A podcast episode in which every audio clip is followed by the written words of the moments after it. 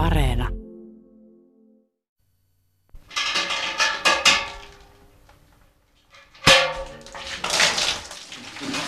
Olette sitten tullut tänne, tänne tuota saunaan?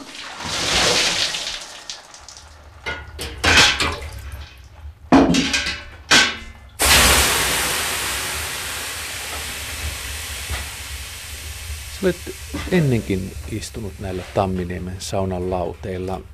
Minkälainen suhde sulla ylipäätään on Tamminiemeen?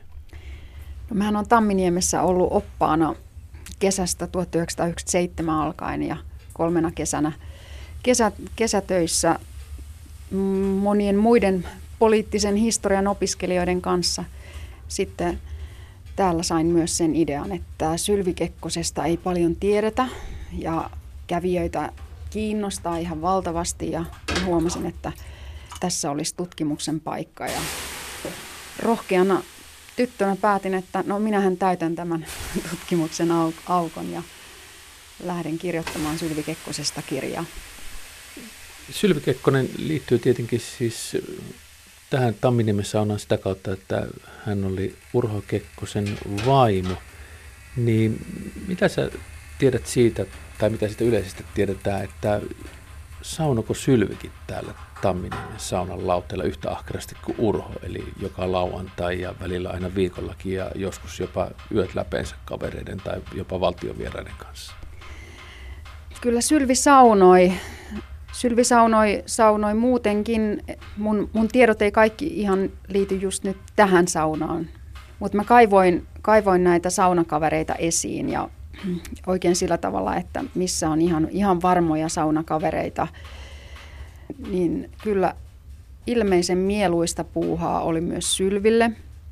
Ja hänellä on saunakaverit ollut sellaisia, sellaisia, jotka muutenkin oli selvästi hyvin läheisiä ystäviä. Eli saunaan ei kutsuttu ihan ketä tahansa. Ja näitä hauskoja nimiä, jotka pulpahteli esiin myös sitten tässä saunakuviossa, niin oli, oli Hertta Kuusinen.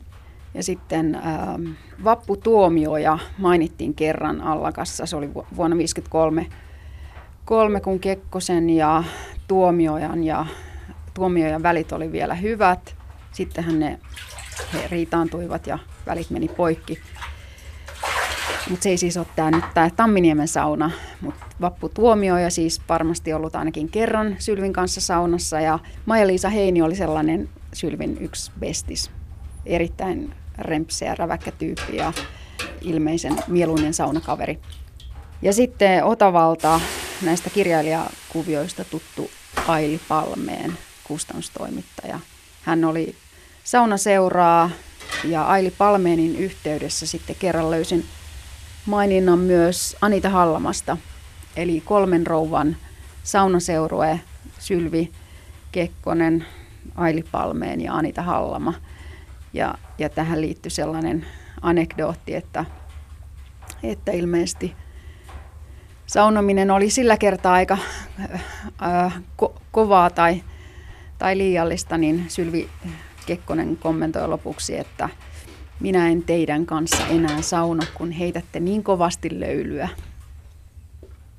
Minkälaisena naisena sä pidät Sylvikekkosta, jos häntä ajattelee kavereiden kanssa saunanlauteilla ilman sitä, että siinä on Urho Kekkosen varjokaa edes läsnä?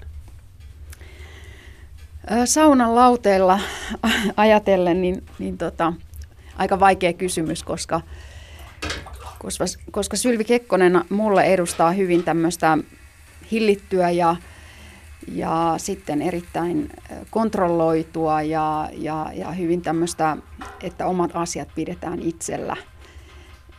Va- vaikea kuvitella edes saunan löylyissä kauheasti mitään, mitään tota, räväköitä juttuja hänen suustaan. Eli hän oli persoonana hyvin semmoinen, semmoinen ei halunnut omista asioistaan huudella. Mä muistan, kun Sylvi Kekkonen kuoli 1974. ja hän oli hyvin pitkään naimisissa Urho Kekkosen kanssa. He menivät vuonna 1926 naimisiin ollessaan kumpikin noin 26-vuotiaita, eli pitkä avioliitto takana. Mä muistan hautajaiset sen takia, että silloin lastenohjelmat oli peruutettu ja mä odotin sitten pikkupoikana kuusivuotiaana niitä, että alkaa ja mulle sitten selvisi siinä, että joku presidentin joku on kuollut ja siellä on sitten, ei tulekaan lastenohjelmia. Oliko ne ne hautajaiset vai oliko hän kuollut ja sen takia sitten oli lastenohjelmat peruutettu, jos oli joku maansuru. Tätä mä en tietenkään muista, enkä ole sitä ottanut selvääkään. Mutta se, että milloin mä seuraavan kerran sitten tuli sellainen olo, että mä olen Sylvi Kekkosen kanssa hyvin läheisesti tekemisissä. Muutamia vuosia sitten sain tehdä kirjallisuusohjelman, jossa Orimattilan arkistosta annettiin Sylvi Kekkosen päiväkirjoja, jotka koskivat vuoden 1953 Suomen kulttuurivaltuuskunnan matkaa Kiinaan, jossa oli mukana – muun muassa Pentti Haanpäät ja Ritva Arvelut, tämmöistä taiteilijaporukkaa. Ja silloin kun mä luin niitä kopioita sitä ohjelmaa varten Sylvi Kekkosen päiväkirjoista, minkä, mitä hän oli ajatellut siellä Kiinan matkalla, niin merkinnyt muistiin, niin mulle tuli jotenkin sellainen olo, että mä olen hyvin lähellä, mutta mä näen terävän näköisen, älykkään, vähän pisteliäänkin pääministerin rouvan tuohon aikaan. Anne Matson, sä oot kirjoittanut Sylvi Kekkosesta elämäkerran, niin oletko sä ollut hänen lähellään koskaan, tai onko sulla ollut sellainen olo? Että... No joo, tämä on hauska kysymys, ja, ja tota, mulla on hyvin samantyyppinen vastaus kuin sulla. Mä, mä oon tietysti myös tämän saman allakan käynyt tarkkaan läpi se vuosi. 1953 on, on, on sen takia sen takia isossa roolissa munkin kirjassa, kun siitä, siihen nimenomaan liittyy tämä almanakka, jossa on niitä merkintöjä. Ja ne merkinnät, mitä hän on kirjoittanut e, selvästi usein suuren tunnekuohun vallassa tai, tai jollain tavalla lyhyesti merkinnyt niitä tunnelmia, jotka juuri silloin on ollut. ollut se on hyvin käsin kosketeltava se, se siinä on piirtynyt paperille ne ne sen hetken asiat. Mutta ehkä vielä, vielä suurempi mulla oli, kun mä keksin mennä radioarkistoon kuuntelemaan. Mä tiesin, että siellä on yksi haastattelu. Kerttu Kruun oli haastatellut häntä vuonna 1952 muistaakseni, niin, niin mä halusin kuulla hänen äänensä, koska olen niin nuori, etten, etten en sitä, sitä tuntenut. Ja se ääni oli mulle semmoinen – semmoinen aha, aha-elämys, koska se oli jollain tavalla niin kirkas ja heleä ja kultivoitunut ja, ja sivistynyt ja upea artikulaatio. Ja se teki valtavan vaikutuksen, että ahaa, että tältähän kuulosti. Ja se jotenkin täsmensi sen kuvan hirveän hienosti. Mikä sulle on ollut kaikkein yllättävintä, kun mietitään Sylvi Kekkosta ja hänen elämäänsä ja persona ja siitä, että hänen julkinen kuvansa on presidentin rouva ja se julkinen kuva on todella pitkä, koska mieskin on presidenttinä todella pitkään, niin sitä pidetään yllä ja se pysyy yllä ja muuta ja se tietenkin vangitsee ihmistä. Niin mikä on se toinen puoli, jota me emme näe edes täältä Tamminiemen saunan lauteelta? No Sylvi Kekkoseen liittyy, liittyy mun mielestäni ihan valtavan avartava asia, kun sitä oikein miettii kunnolla, että mitä se merkitsee. Ja se on siis tämä, että Kekkosta oli valtiovierailulla Isossa Britanniassa vuonna 1961 ja saivat sieltä lahjaksi Morris minimerkkisen auton, joka oli valkoinen ulkoa, sis- sisus oli ilmeisesti sininen. Ja ö, Sylvi Kekkonen innostui tästä asiasta niin paljon, että hän päätti, että hän ajaa ajokortin. Hän on siis siinä vaiheessa 61-vuotias ja jos ajatellaan yleensä ihmisen elinkaarta ja ihmistä, miten kuusikymppisenä aika harva enää ottaa noin suuria haasteita. Varsinkaan kun mennään ajassa taaksepäin yli 50 vuotta, että et, 60 naiset ajamassa ajokorttia niin tuntuu aika, aika harvinaiselta. Ja Tästähän sukulaiset eivät riemastuneet tietenkään. Pieni, pienikokoinen ja reumaattinen Sylvi Kekkonen auton ratissa, niin mitä siinä voi tapahtua. Ja hän oli niin itsepäinen, että ajoi läpi tämän oman ideansa. Ja mun nähdäkseni siinä on täytynyt olla syynä se, että hänelle tämä, tämä Kekkosten kesäpaikka Suomusjärvellä, Katerma oli sen nimi, niin oli niin rakas ja niin, niin tärkeä pakopaikka kaikista ahdistavista velvollisuuksista ja mitä siihen, siihen julkiseen kuvaan kuuluu, että hän halusi sinne mennä aina kun mahdollista. Hän ei pitänyt siitä, että turvamiehet tai autonkuljettajat tai, tai tämä väki pörrää ympärillä palvelemassa, joten hän näki sen auton mahdollisuutena, että nyt hän pääsee yksin, voi mennä ottaa kaverin kyytiin ja Maija-Liisa Heinin nimenomaan mieluiten ja, ja ajaa hurauttaa sinne maalle. Ja mä uskon, että tämä oli niinku se syy, miksi hän sitten kaikista, kaikista näistä vastuksista huolimatta niin pysyi tässä ideassaan ja ajoi sen ajokortin ja opetteli ajamaan ja uskalsi ja rohkeni lähteä. Se, se kertoo mun mielestä henkilöstä, joka ei, ei ole ihan, ihan tavallinen, vaan – vaan että selvästi niin kuin se, että on, on se oma idea ja oma alue, niin si, siihen suuntaan hän sitten meni.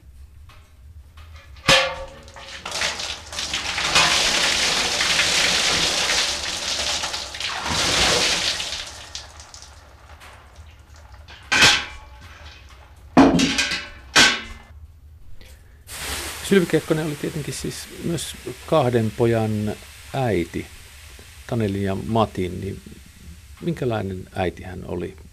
Mikälainen kuva sulla siitä on? No tämä äiti, äitikuva on varsin ristiriitainen. Niin se varmaan on äidit. Äidit ei varmaan ole kauhean johdonmukaisia noin ylipäätään, mutta, mutta et se oli sellainen ristiriitainen ihan näissä kirjoituksissakin ja, ja mitä hän siitä sanoi, kirjoitti, kertoi julkisuudessa – ja mitä sitten, sitten näkyy sieltä, sieltä vaikkapa, kun pojat oli pieniä, niin millä tavalla hän sitten hallitsi sitä dynamiikkaa.